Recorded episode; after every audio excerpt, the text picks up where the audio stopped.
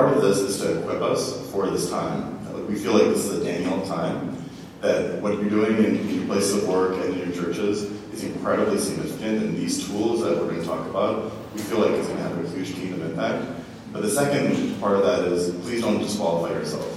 And for someone who struggles with imposter syndrome, um, not formally diagnosed, but, but uh, my armchair psychology has diagnosed myself with that, is that it's so easy to, to discount yourself and say, oh, but not me. But remember what Steve Barr said, that you are the gift. And the more of the tools of the kingdom that you utilize, your gift can shine and magnify for the glory of the King. And uh, the third thing is I feel like we are moving into a very significant time. And so this, even more so than this past season, um, and we've heard that from Tyra and, and others, and as we go into a time of shaking, that that's when great harvests are, great revivals, great salvations, and things like that. So um, we're going to keep it really practical, but uh, thank you so much for joining us. This part, because I'm old school and I can't use electronic devices because I'm archaic, so I use paper. So I don't know if any of you are like me and you feel like you've grown up in a culture where people in the workplace who are Christians have a very specific view of what it looks like to be a successful Christian who is in the workplace. And you might find yourself caught between the tension of my value and my role as someone who's a Christian in a secular workplace or in whatever kind of workplace you find yourself in is based fully on the fact that I am tithing to my local church. And that's where my value lies in the kingdom. Or my value lies in the fact that I serve a role in the church, like I'm an elder or a deacon or a life group leader, and how I function on a Sunday is where I manifest my Christianness. That's where it is. So that's one aspect. Or perhaps you've been told that your value as a Christian in the workplace comes from how many salvations you're seeing in your workplace. You're out there in the world and the expectation is on you to be preaching the gospel and seeing people saved. And if you're not seeing people saved, if you have no harvest, then you're of no use to the kingdom.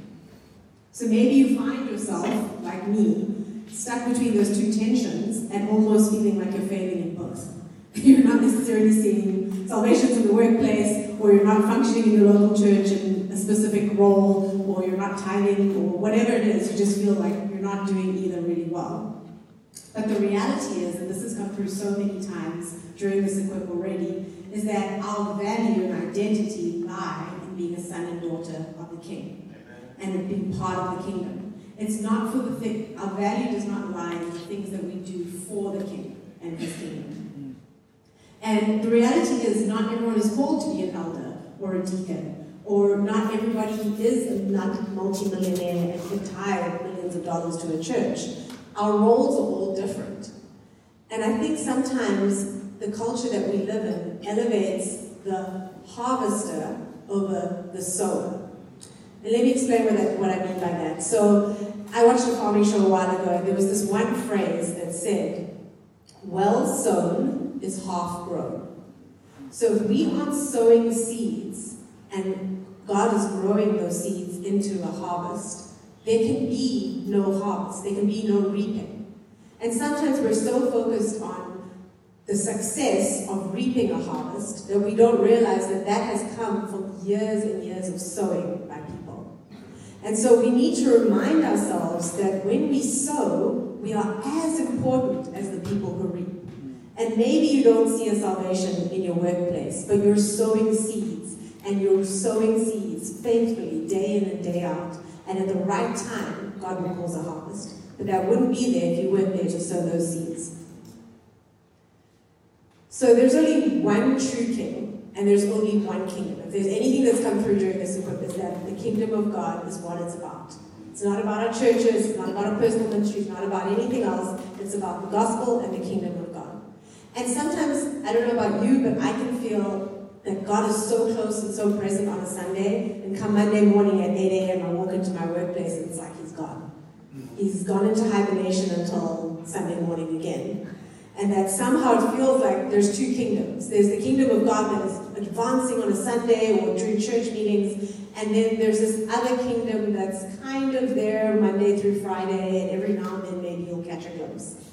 But the reality is there's only one kingdom. And everything we do serves to advance that one kingdom if we remind ourselves who the king is and how we can submit ourselves to the authority of that king.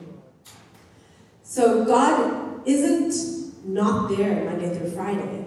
We're just not looking for him, we're not partnering with him, and we're not asking for more of him Monday through Friday. Just like we are on a Sunday when we come expectant and seeing, looking for him to move.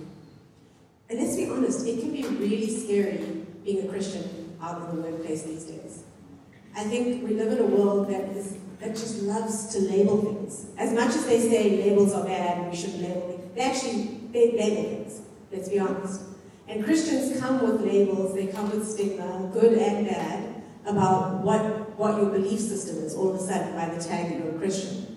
And sometimes it can feel easier and it can feel just more comfortable to shrink back and not let that side of your life be shown. Because if you do, then there's that fear that will you be judged for who you are? Or will they ascribe an entire belief to you that's not accurate? And I think there is something of the world wanting us to shrink back because when we are our true selves, we actually reflect Jesus. And the world doesn't want us to reflect Jesus. So there is courage that is needed being in the workplace as people who are kingdom citizens. And the reality is, wherever there are human beings on this earth, that is where the kingdom needs to come. It doesn't need to come just on Sundays or just on prayer meetings or only in hospitals when there are sick people. Wherever there are human beings, there is a mandate for us as believers to bring the kingdom in that place. And there is not only a mandate, there is also an equipping for us to do that. And I think we have to remind ourselves of that, that we're not alone in doing that. So how do we bring the kingdom? It's pretty simple in theory and also in application. Who knew? But it's, it's simple in that it's knowing the king and submitting to his rule. That's what it means to be a kingdom citizen. And how do we do this? First of all, you know the king by spending time with the king. Then you know the king by knowing his laws and his truth. And most importantly, you apply those laws and truth. And then you partner with the king in everything that you do. So we're just going to quickly run through those three things super fast. How do we know the king? We know the king by spending time with him. And this is something I've been completely convicted of, and I think Josiah actually mentioned it, is that analogy of being a sponge, right? Like when you're a sponge and you're saturating with liquid, you're saturated with any liquid, when you're squeezed, what comes out? The liquid that you're saturated with. So if we're saturated with Jesus and we're saturated with His word, saturated with His spirit, in those times of pressure, in those times where we're squeezed at the workplace, what will come out of us is Jesus. But if we're saturated with the world, what's going to come out of us is the world. And, you know, I'm so used to praying for a prayer meeting or praying before a church meeting because we want to hear God and we want to be able to minister. But I realize that I don't pray for work meetings. I don't pray before I step into my clinic in the morning and ask God to be with me as I'm doing what I'm doing. And it almost feels like what I'm doing at the workplace is somehow less holy and less important, so He doesn't want to be there. And I think that's something that we've put on God. But actually, He is as passionate about those people that we meet in our workplace as He is the people that we have on a Sunday in our churches. And He wants to speak into their lives as much as He wants to speak into the lives of those people that we minister to. Small groups and Bible study. Are we part of one? Are we part of some kind of group of believers where we can learn and grow in the knowledge of Jesus together? Not just from a sermon on Sunday, but actually doing life together. That's a great way of knowing Him more. And then knowing His truth. So I don't know if this is a recent trend or it's been around a while, but everyone has their truth, right?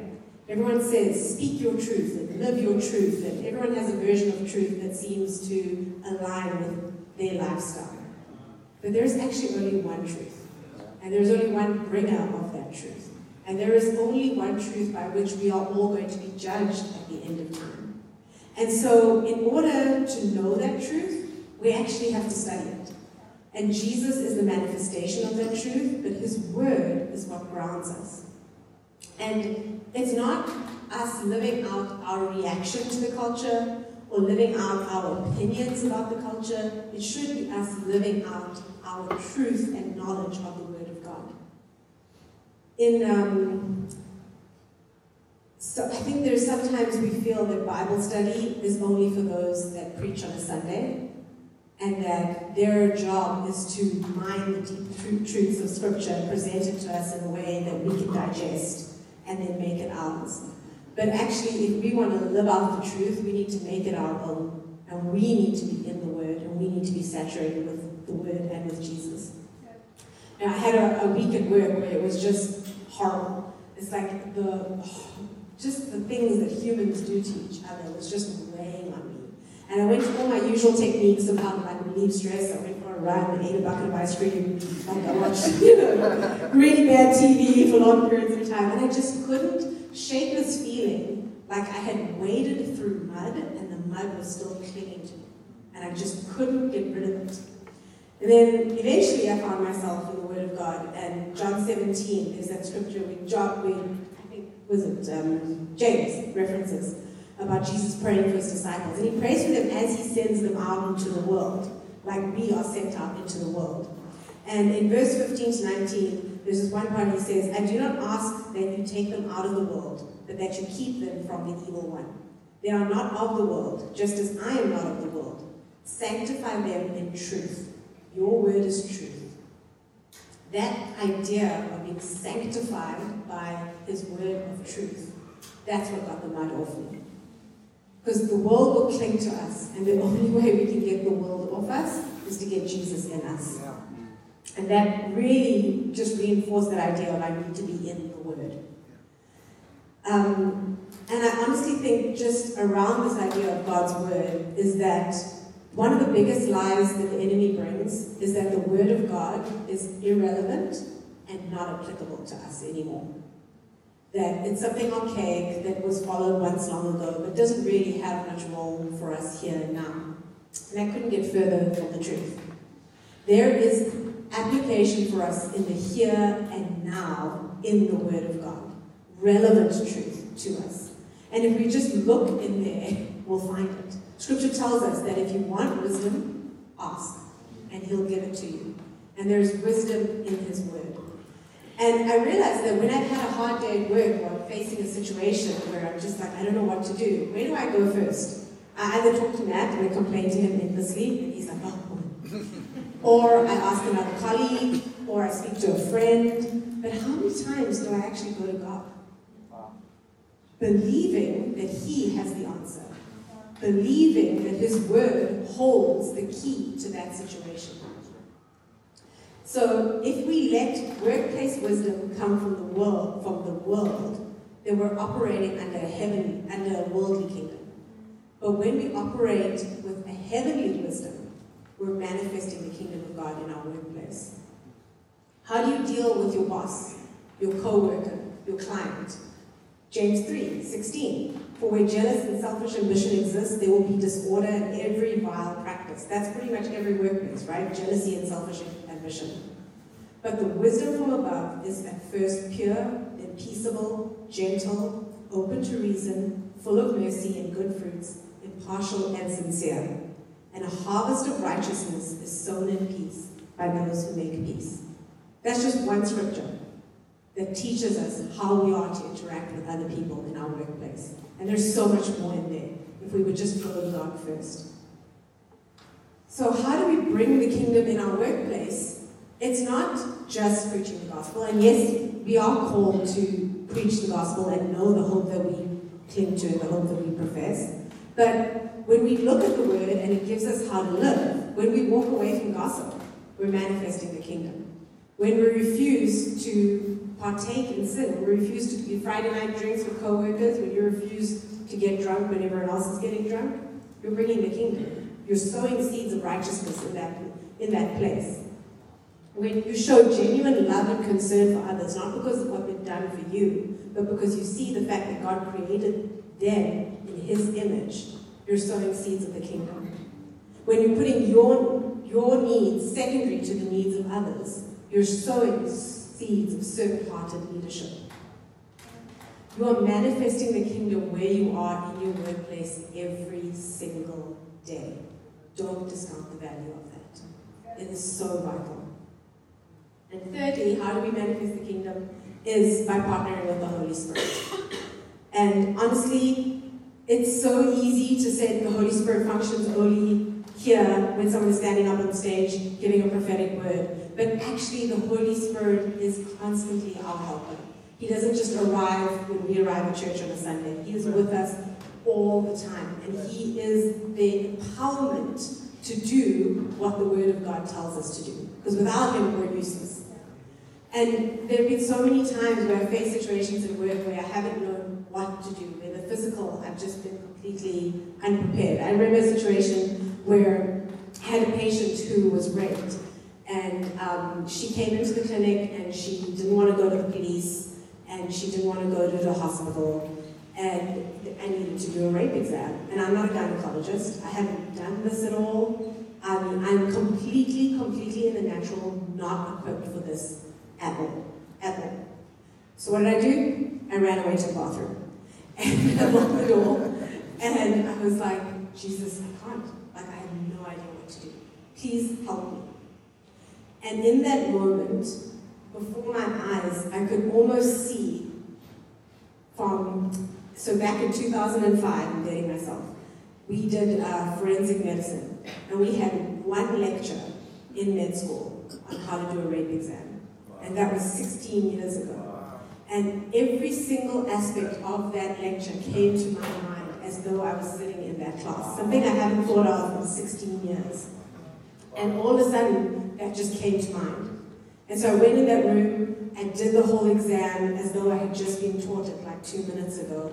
And at the end of it, the case managers who were with the patient hugged me and they said, That's incredible. I've never seen someone be able to do that in that way. And it was nothing I did. It was nothing of me. It was just God giving me what I needed in the moment to do the task that He had. And I think for so many of us, if we're expectant for that, He'll do it. We're just not asking for it because He wants to do it for us and help us in that way. Um, Matt's going to go into more about the prophetic at work, etc. So I'm not going to steal his thunder. So again, it's one kingdom. There isn't the kingdom of the full-time ministry guy, and there isn't the kingdom of the full-time workplace guy. One kingdom, and we need each other in that kingdom. So the importance of the local church is not minimized by the fact that we feel that our mission field is maybe not. We don't spend, you know, whatever, 40 hours of the week in a church space. We spend our 40 hours of the week out there, and so this is kind of secondary and an optional add-on. That's not how it works. We desperately, desperately need each other because we're both kingdom partners. So just a couple questions to ask yourself to see, are you actually partnering with the local church in the way that God intended? Because we're all on mission together, and soldiers, as people on mission, need to be hanging out together and encouraging each other. Are you seeking perspective from your leaders on career changes or moves? If it's one kingdom, then there's one kingdom purpose, and their perspective is valuable. Do you have accountable relationships with other believers in your local church? Are you fully known now before something happens so that you can preempt something happening? Because once something's happened that's bad, and you go to people and they're like, we don't really know you, we can't speak into it because we don't know you. I think Matt has a great testimony of, of that happening. Yeah. Um, so uh, a few years ago, I was in a situation where um, there was a, a, really challenging situation at work where there was uh, a coworker who was being uh, inappropriate in, in, a, in, the workplace environment, and she was being very flirtatious and things of that nature. And I, I was praying about it, and you know, your first reaction is to kind of just try to like battle it out on your own. And um, I told Sheila about it. I prayed about it, and God say, you know, like obviously told Sheila about it, and then she um, was praying for me and, and, with me and things like that. But then I started opening up to people at church, both in uh, full-time ministry, but uh, also not like in the body of believers. And um, it was so encouraging to me and such a source of strength for people to be praying for me and helping me, guiding me through that. And we saw God break through in that area, protecting me uh, uh, from obviously doing anything stupid, uh, but then also from being falsely accused or anything of that nature and guided the situation to a resolution, uh, which was completely nothing, nothing that I was planning or trying to manipulate or anything of that nature. So we need each other because it's a tough world out there and we can't do it alone. So we need brothers and sisters standing with us. And then this sounds like a simple one, but are you coming to church regularly? Not just when you feel like you have a gap, not just when you feel like your week has been light, but are you coming every Sunday? And can I say that I, I fully acknowledge the price that is paid by people who are in the workplace Monday through Friday to come to church and come to life groups. Trust me, come Friday evening at 5 o'clock, my brain shuts down. I want to be in my pajamas on the sofa, and I want no human being to talk to me. And, just, and so, in that place where you've had a long week, to then be like, okay, great, let's go to a life group meeting, you know, or Sundays when you look at all those people headed off to brunch at 10 o'clock on a Sunday, and you're here at 8.30 setting stuff out. There's a little bit of resentment that sometimes builds up. But there is a price and you know, we look at people who plant churches and we talk about the fact that they paid a price to plant that church, and we're like, that's incredible, they paid a price for the kingdom to plant that church. We need to realize that the price we pay for our comfort is also for the kingdom. And it's also a price that we pay. But just like they're willing to pay a price to plant a church, we need to be willing to pay a price to be part of the body of believers and not forsake meeting together. And I just felt, for those of you with kids, it's extra hard because dragging them anywhere when they've had four weeks and you've had four weeks and you feel like you haven't seen your kid all weekend and you're like, but I'm giving up family time for this. Can I tell you, your kids need it even more than you do? The world our kids are growing up in, they need to be among other believers. They need to be equipped to fight battles that are coming their way. They need to know that there are other brothers and sisters in Christ who think the same as them, who feel the same as them, and they need to be among them.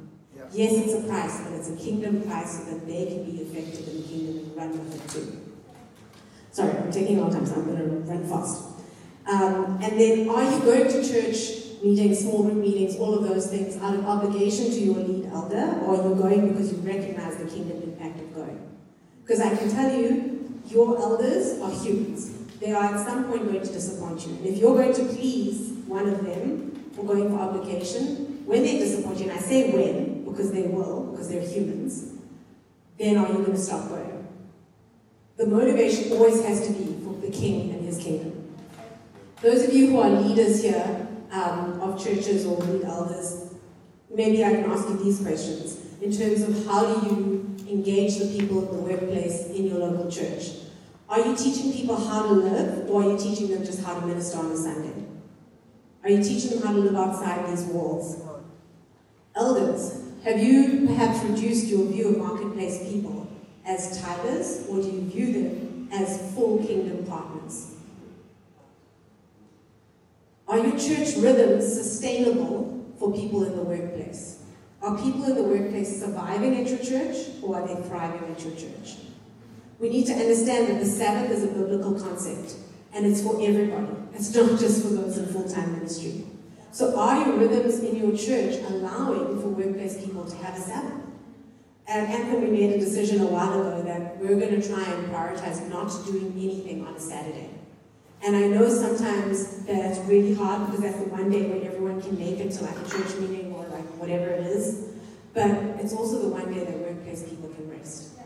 So are you having multiple meetings every week that they have to run to and then get burnt out? Or are you creating rhythms where your workplace people can thrive just like you thrive? And again, it's not pandering to workplace people, it's allowing people to be healthy. So I'll end with this from my, from my standpoint.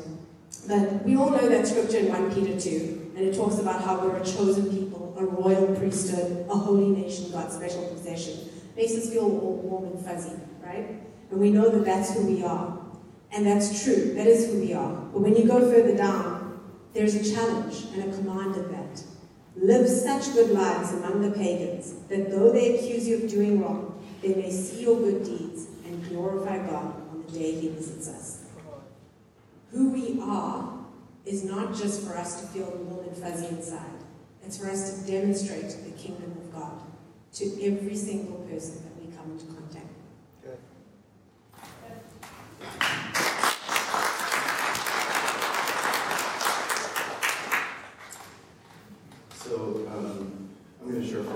20 minutes, and then we're going to have uh, question and answer. And we want to make it really interactive. So don't worry, I'm not going to be going on and on. Uh, I'll try to keep it brief. But uh, she looks concerned over there. Ignore the faces she's making. but, uh, one of the things that we were feeling as I was preparing this is uh, that one of the things we feel like God wanted to do is to break down the barrier between like marketplace and then full-time ministry. That there really is no barrier. There's only one kingdom, and nowhere in the kingdom does it say that um, you know, this is the business person and this is the, the kingdom person or whatever. And an example of that is when you look at Abraham. Um, at the time, he would be considered like the CEO of a large farm, farming operation. Is that they didn't look at him as the father of nations because there were no nations at that point. You know, he was a successful business person. But now we look back and what we remember about him is the faith and the ministry aspect. And he kind of shows us both of those things in one. But that's actually everyone in the Bible, if you think about it. Daniel was a government official. Um, but now we look back and oh, he was a prophet, and he had all these prophetic words and things of that nature. So there's something in us that wants to create divisions, that wants to put people in boxes. Maybe you felt like you were in a box. Um, but today, let it be the day that those boxes are broken down, so that the kingdom of God can move easily back and forth. It's part of your significance too. As Tyron earlier talked, talk, uh, talked about like that midlife crisis, and, and people in our church know that I've been going through midlife crisis for like 30 years. she'll just call it a crisis or just perpetuated crisis. You know? But part of it is because I want to be successful, I want to live a life of significance. And what I found is, is that the things that are most significant are when I see the kingdom operating. Whether it's a church and I see the kingdom operating, or it's at work and I see the kingdom operating, like those are the things that stick in my mind. Those are the things that I'm like, wow, like it, it matters that I'm in this job.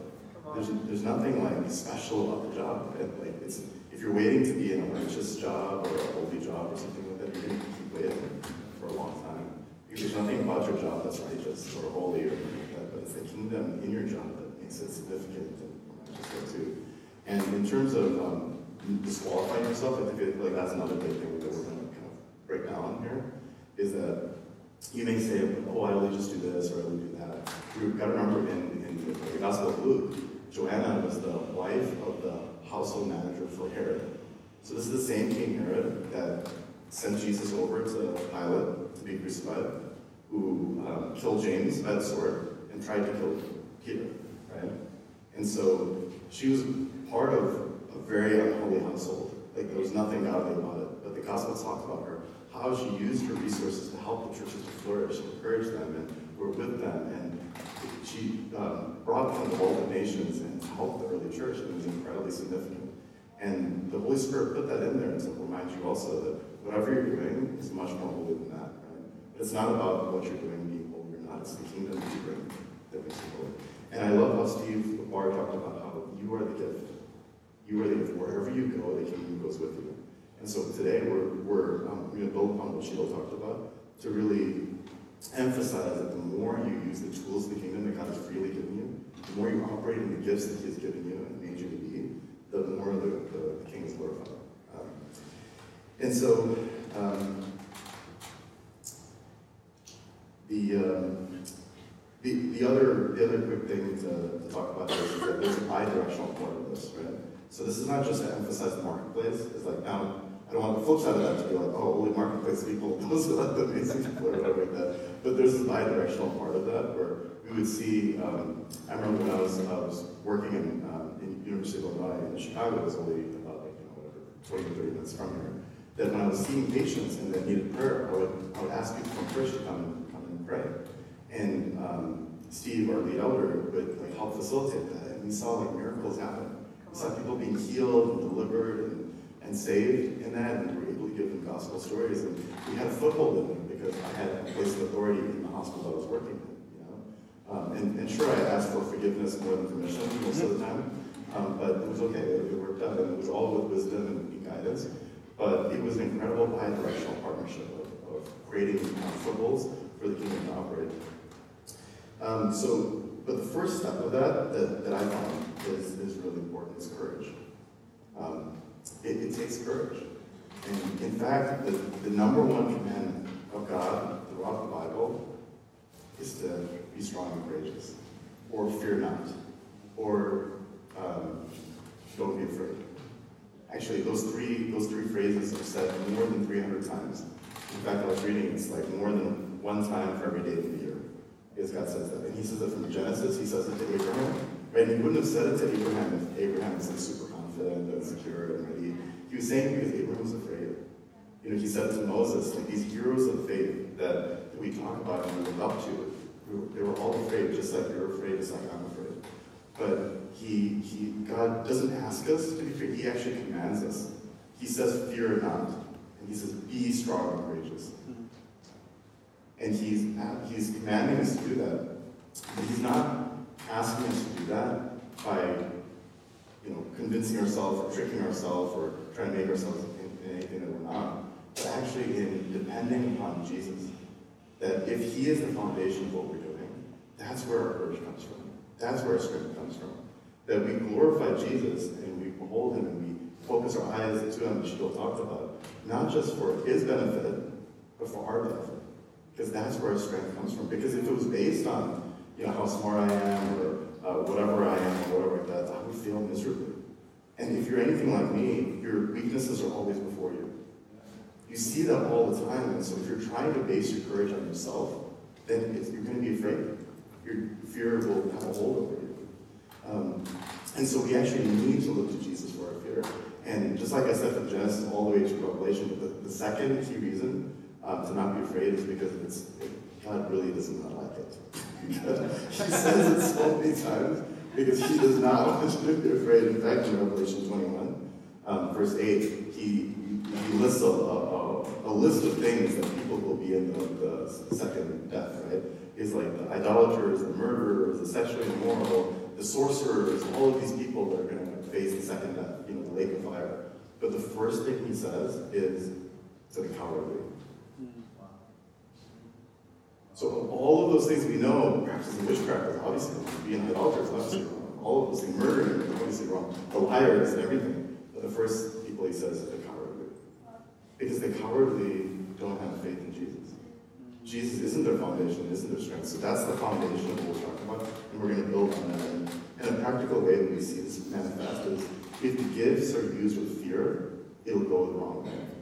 And in 1 Kings 22, we see 400. So King Ahab is, is there, and he's about to go to uh, war, and he's he wants to take this town that he thinks is, is his. And King Jehoshaphat comes with him. He says, but before we go, King Jehoshaphat says, let's inquire of the prophets because we want to make sure God is for us. And they go to 400 prophets, and they say, is God, is God for us?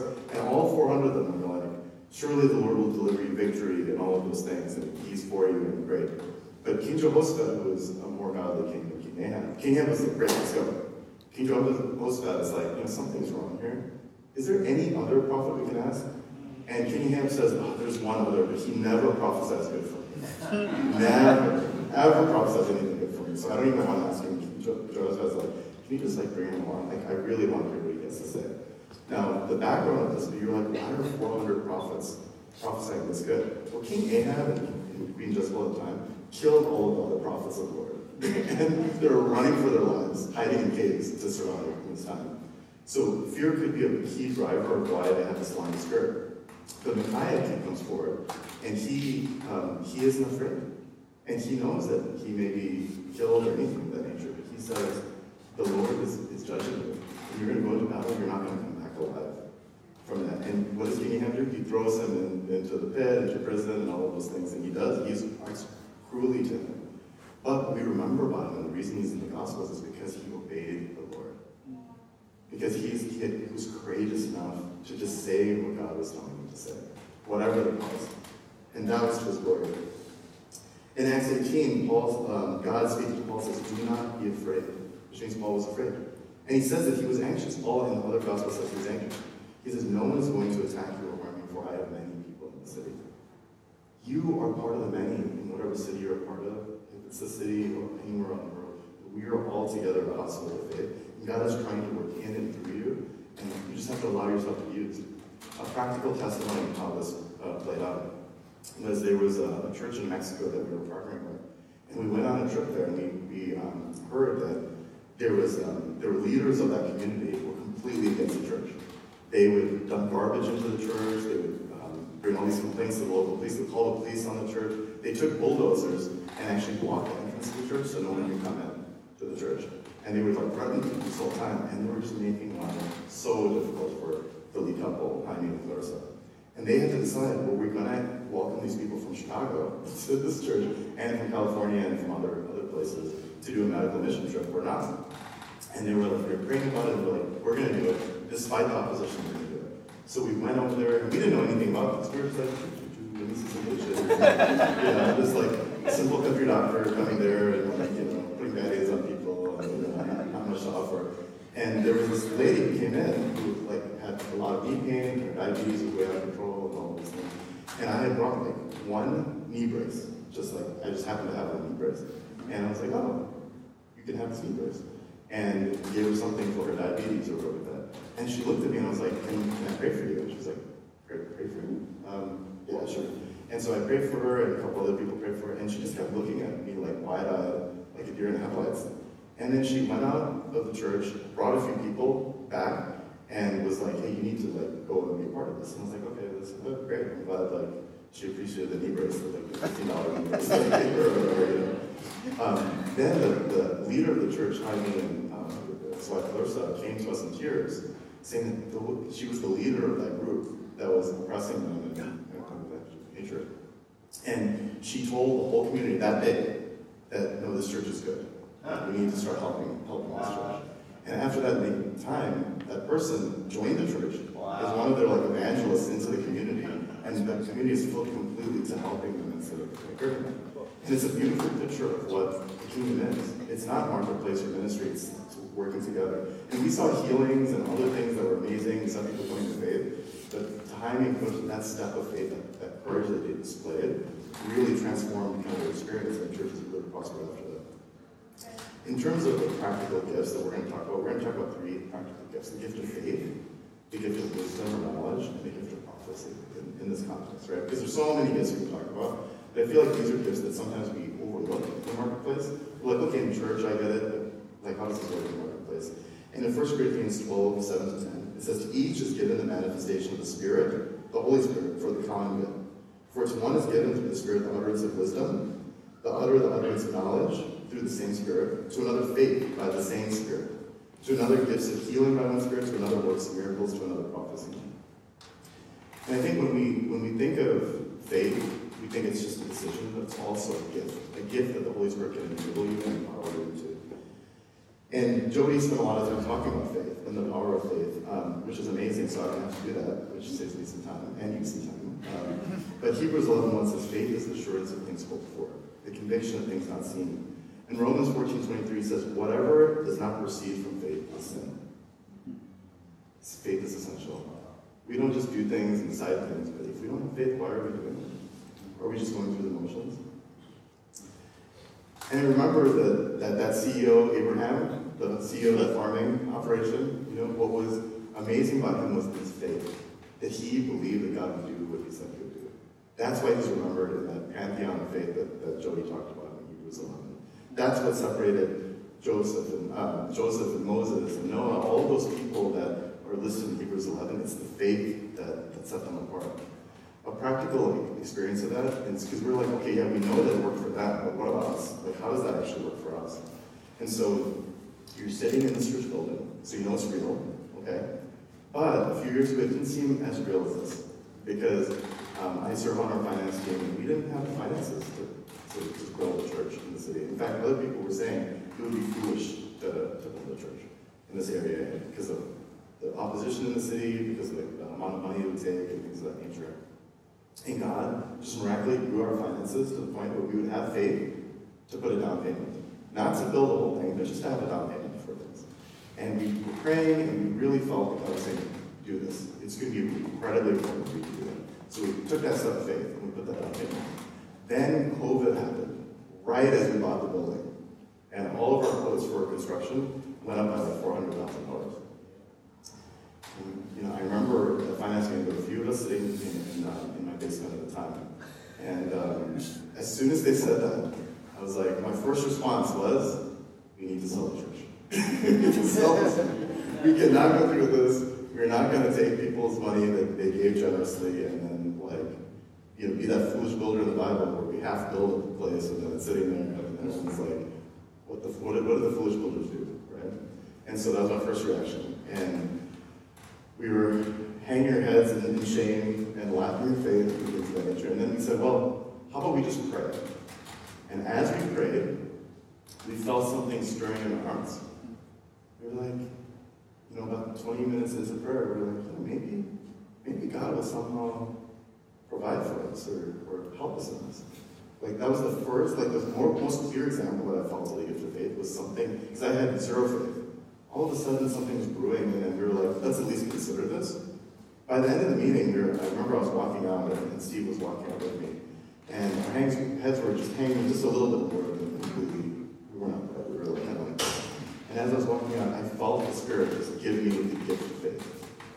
Like the clearest sign that I had the gift of faith I've ever experienced in my life. And I knew that God was going to deliver. I knew it. No one could convince me out of it.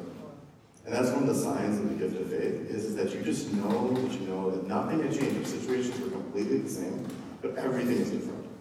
I knew that God was going to do it. And then we saw miracle after miracle after miracle. Zoning things change. People for us, all these crazy things happen. Hundreds of thousands of dollars coming, not just from our parishioners, but from outside of the church, from all sorts of different ways, like things we couldn't have explained. And what I remember, whenever I looked at the church, I don't remember some building fund or something of that nature. I remember that God was for us, and that God gave us everything we needed, including the faith to do this. Then um, the last couple things are um, wisdom. Um, obviously, we see Daniel with the gift of wisdom, Joseph with wisdom and governmental positions, and and, um, and how dramatically God used them to save a nation, save Daniel to save a people. Um, with courage, Joseph to save the whole country of Egypt and all of God's people at that time as well. Um, what could God do with your gift of wisdom? Wisdom is not just like knowing the right answer, it's seeing all of the, maybe the data or the, the fancy book learning that you all have done that but actually knowing that this is the way, this is the path. And providing that to a, a world that's desperate for real wisdom. Not the wisdom of the world, that's accomplishes nothing, as the Bible says, but the wisdom that's lasting. And a practical example of that, and we're just sharing some testimonies to kind of show that this is real and this is practical, is when COVID happened. So there's a shaking, obviously, with COVID. I'm in the healthcare, like we're both in the healthcare, and so like our worlds have been rocked by this pandemic. We didn't know about it. Obviously, we we're kind of worried about, okay, what is this? Like we're seeing COVID patients and all these kinds of things. And in the midst of all of that, in like, March 2nd of 2020, uh, my company asked me to, to do this talk for COVID. And I do it. I'm not infectious disease specialist or whatever. We have infectious specialists in my group. They're asking me to do this talk. They're like, no, no, no, we want you to do this talk, okay? I was on the phone, and I didn't know who was on the other end of that phone, but I, knew it was like some important people who I, had no idea. And I was like, I, I, knew enough to be dangerous, right? Like I was like, knew enough to be really worried that I was going to screw it up. And I was like, I don't know what I'm talking about here, right?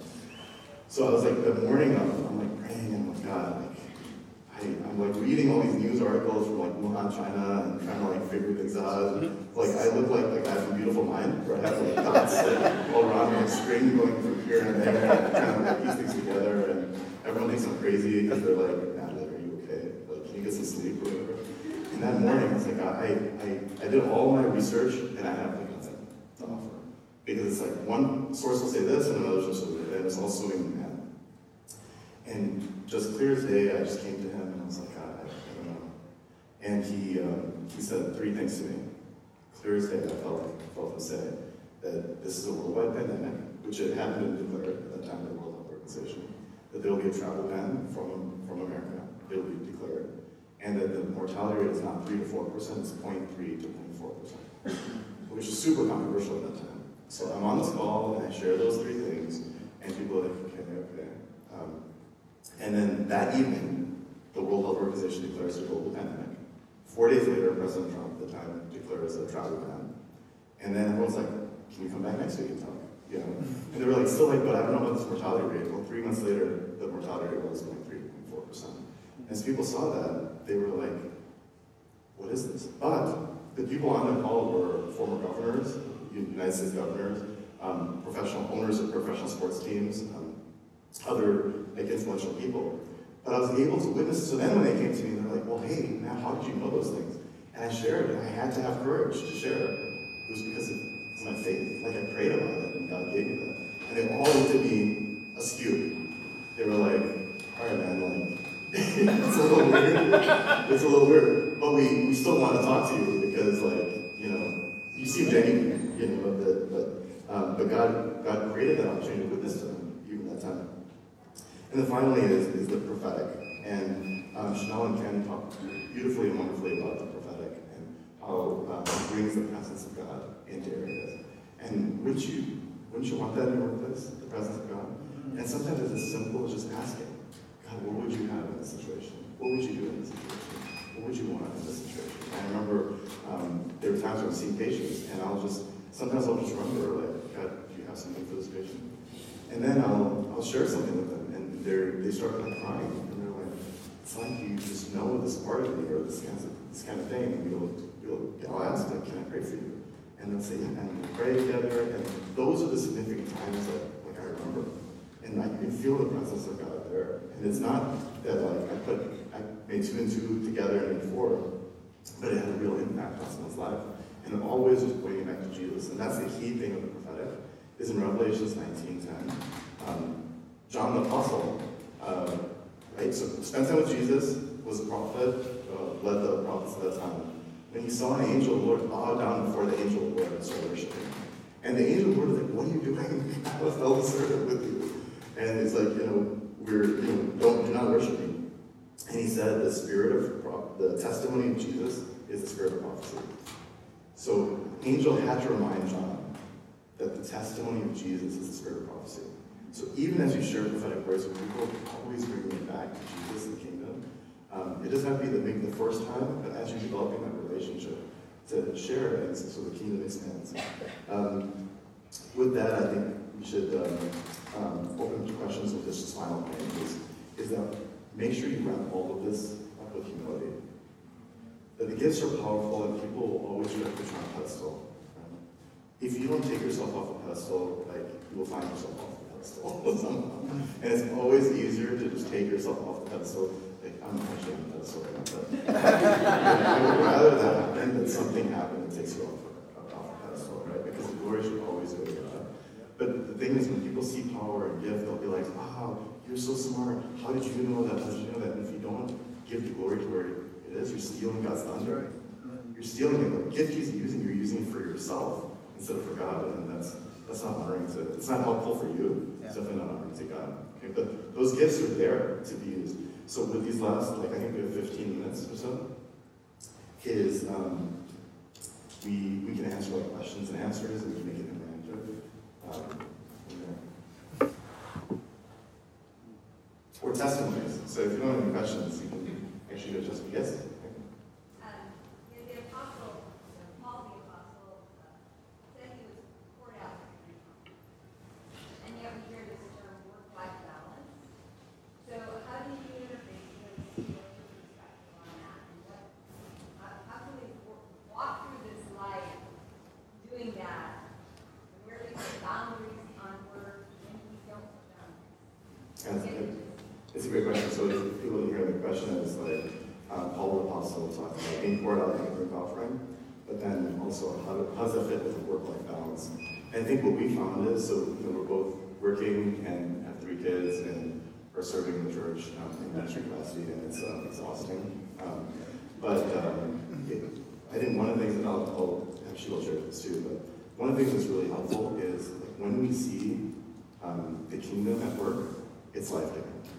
Like, but when I when I haven't, I haven't always, like I haven't always great for patients. It's like a more recent thing over these last few years, and I find that that's incredibly life giving. Mm-hmm. And I'll have patients who will pray for me. And they'll say like, "Hey, can I pray for you for something?" And I just see the kingdom impact of that, and they're like, "I'm putting you on my prayer list, and I'm gonna be praying for you now." And if I never brought it up, like they would have never been praying for me too. And I realize like, wow, this is as much or more kingdom than anything else I'm doing. Mm-hmm. And I started seeing that. That's what Paul saw, right? He saw the kingdom. But the second thing that's really been helpful for me is a revelation of the Sabbath. Is the Sabbath not just for rest, although that's great and wonderful, but also a revelation of that I actually need God. Hmm. that seven days of my effort is not more than six days plus one day of, of practically, prophetically showing God that I can't, but He can. And just that understanding has just dramatically transformed my understanding of work, and that it's not like by doing oh, outworking everybody at work, because that's not where my success comes from. But God will give insight and, and show me, and He'll He's guiding me things of that nature. So it's not about outworking everyone. That's what the world is saying. Is you have to outwork everybody. That's the way to do it. But as you operate in the gifts, as you follow the presence of God, God will give favor and help with that. Um, Sheila, any things? Yeah, I think, um, The one thing that I always have to remind myself of is that we run the race marked out for us, not for someone else. And it's a marathon, not a sprint. And I'm the personality of I want to do everything now and I want to do all at the same time. And then it's like a sprint. And when a sprint is no longer a season, but your life, that's what leads to burnout. You can't, there are going to be busy seasons in our lives, and we all have them. And there are going to be times where maybe we need to pull back from things because it's a busy season at work. But I would encourage you, don't pull back and then communicate. Communicate with the people who are part of your ministry. Tell them so that A, they can be praying for you, but B, there can be an understanding of my heart is with you, but physically, we need a little bit of a break from X, Y, or Z, but we're still there. And, and make sure that it's a season and it's not a life. And also, I think Matt helps me with this. I have a tendency to say yes to everything because I like to keep busy. But what he reminds me of is that when you say yes to something, you automatically say no to something else. So, and that no is not a no that you're saying out of considering it. It's an automatic no because you just don't have time because you've said yes to X, Y, and Z. So you don't have to do everything and be everything to everyone because no one can do that. It's okay to let other people do things and for you to take a step back in certain areas and to understand your capacity. Um, sometimes we need pushes in our capacity where it's it's not really us not working to our capacity, it's just like we'd rather not. And I think we have those checks in our hearts where it's something that you'd rather not, but you actually have the capacity to do. Or you have that sense of, like, no, I'm really, I'm running at max capacity and I can't take on that next thing. So there's wisdom in there. And honestly, the Sabbath has been like a game changer for us because we are super busy. We are always running from one thing to another, but everyone needs a break. And I know in the US, vacation almost seems like a swear word because no one like takes all their vacation. And, and you know, there are going to be times where, yes, you use your vacation. Like we're on vacation this week, and we're here because we, we feel the significance of what God is doing here. Because it's something that we need, and there's a call of God. But there are times where we take Sundays off of church. And again, in communication with the team. And Steve has been very open handed as he leads our team, being like, hey, marketplace people, I'm not going to police it. Take off one Sunday every four months, or whatever it is. You know, so you got to find sustainable rhythms to help you run the race of endurance and not a sprint. That's all. Any other questions? Great, great question. Yes. Not to see you, but. Oh, it's Vinny's glasses, yes, okay, we got Vinny's glasses. Okay. Is a testimony? Oh, sure. Okay. Yeah. Since there's, since there's no question. I know, I had the blessing like five or six years ago of being able to change jobs on, on basically a, a assistant principal in a homeschool charter school. So I work with, as, and I have families that I teach. So I, I'm a teacher and, and vice principal with like 15 teachers under me. And I had the blessing of changing from one school to another school. And at that point in time, I said, Lord, I really want to dedicate the new season, the new job to you. And I, in prayer, I said, so tell me, God, like, I really want to seek this. It's got to be a complicated answer. How, how do you want me to lead? And, and I started laughing because he showed me the passage about if you want to be a leader, be a servant. And it was just, it was like a lightning bolt moment. And it was so simplistic that I almost dismissed it. And the, the practical application, which just turned out to be life altering, was to start with my Google signature on my, uh, my email. And all I did was put here to serve and my name and my information.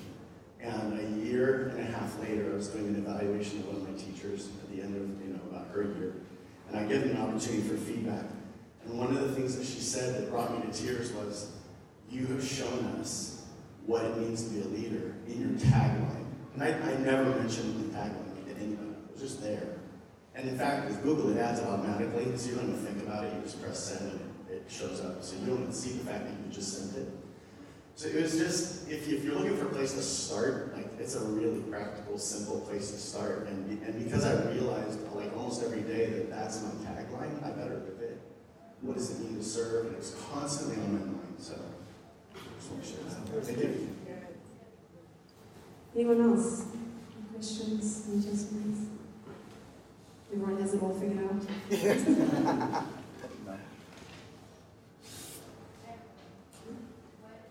What brought you guys to diving into Sabbath? I mean, uh, I mean, I know that the churches are great for the information on Sabbath, but are there any resources or anything specific you read through the Bible and, and adopt and share to apply for Sabbath? And resources that you learn from? Did you come to a crisis point where you're like, we are done? Uh, what is it? All the above. Yeah, I mean, I'll Matt shoot too, but like, it, it really came to a point where we were just burning out. Because we were just, um, not prioritizing family time as protected time. And so every few moments we were either meeting with people or going to a meeting or meeting with work people or whatever. And it just, it became a point where, and it's always like this where when you're burning out, you take it out on the people closest to you. So I became the mom monster who basically just at her children from the moment they woke up to the moment they went to bed because they weren't doing exactly what I wanted at the exact moment that they wanted because we had no margin. We realized we had zero margin in our lives for anything to change. And who knows that life, life doesn't work on schedules and timelines or anything. So you've got to have built-in margin. So it started in that place. And I think um, just in terms of books, there isn't any book I've read. I've just um, like read a couple things that were helpful in reminding us again that that um, man was made, God was made for the Sabbath, man was made, like sorry, man wasn't made for the Sabbath. But it's the principle of God to remind us that we can run and run like hamsters on a wheel till kingdom come, but God's way is always going to be better than our way. And taking time to acknowledge that by actually stopping what we're doing, to acknowledge that He is in control and that an added day of doing more stuff isn't going to get me any further, um, was just a good reminder of that. Yeah, no, that's exactly right. Yeah, I, I think in times of prayer too, it just was a revelation that the Sabbath is created for us. Like it's not for God. And it just kind of really mind because I, before I, I kind of looked at it as something legalistic. Because I think there's some churches that do use it legalistically. So I had this aversion to it. And I think once that flipped for me, I was like, wait, I need this. What am I doing? And then as, as I like just started living it, I'm like, wow, this is a great idea. Like I should doing this ago. You know, but it's just it's just weird how the enemy works to kind of distort, distort things. I say like don't be prescriptive what the Sabbath looks like. Like for us, we call it family day, and we just basically hang out with the kids and like play games. It's just a time that we don't meet with other people or do other social obligations or they don't go to the Sabbath. Yeah, there's a question. I'm sure a lot of this has to do with individual situations, working out with Jesus. But if you could speak some to the tension between, like you guys have kids, we have a seven-month-old now, the tension of um, working and, and providing and leaving behind an inheritance and all, all of that kind of American dream stuff. Um, and prioritizing the kingdom of God.